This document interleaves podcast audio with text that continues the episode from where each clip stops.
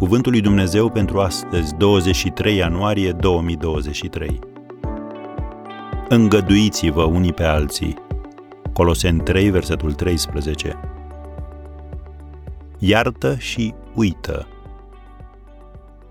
Dacă vrei să clădești o relație reușită, tu trebuie să te concentrezi pe calitățile celelalte persoane și nu pe defectele ei. Referindu-se la căsătorie, Benjamin Franklin a spus Fii cu ochii larg deschiși înainte de căsătorie și ține-i pe jumătate închiși după aceea. Am încheiat citatul.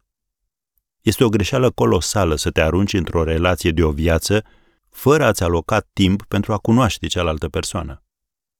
Fără o verificare prealabilă la începutul relației, vei avea în mod sigur probleme pe parcurs. Dar un principiu important al unei relații sănătoase este acela de a ierta și de a uita.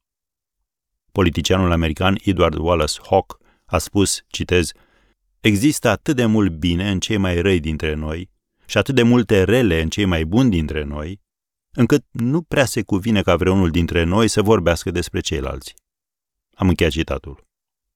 Uitarea poate fi un lucru dificil atunci când ofensa este mare.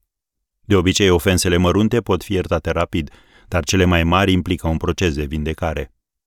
Dar până nu iei hotărârea de a ierta și de a uita, acest proces nu poate începe. Apostolul Pavel ne sfătuiește îmbrăcați-vă cu o inimă plină de îndurare, cu bunătate, cu smerenie, cu blândețe, cu îndelungă răbdare. Îngăduiți-vă unii pe alții și dacă unul are pricină să se plângă de altul, iertați-vă unul pe altul. Cum v-a iertat Hristos, așa iertați-vă și voi. Dar mai presus de toate acestea, îmbrăcați-vă cu dragostea, care este legătura desăvârșirii. Am încheiat citatul din Coloseni 3, versetele de la 12 la 14. Un autor spunea, dacă nu-ți place un lucru, schimbă-l. Dacă nu-l poți schimba, schimbă-ți atitudinea. Nu te mai plânge. Cu alte cuvinte, când trebuie să te confrunți cu realități pe care nu le poți schimba, roagă-te pentru har și învață să trăiești cu ele. De ce trebuie să iertăm și să uităm? Pentru că Dumnezeu ne spune că așa trebuie să facem. Noi nu am fost creați să ducem cu noi stresul fizic și emoțional care vine în urma resentimentului.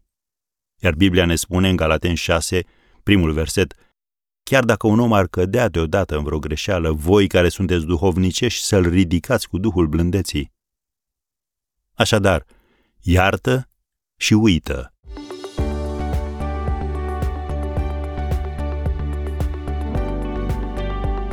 Ați ascultat Cuvântul lui Dumnezeu pentru astăzi, rubrica realizată în colaborare cu Fundația SER România.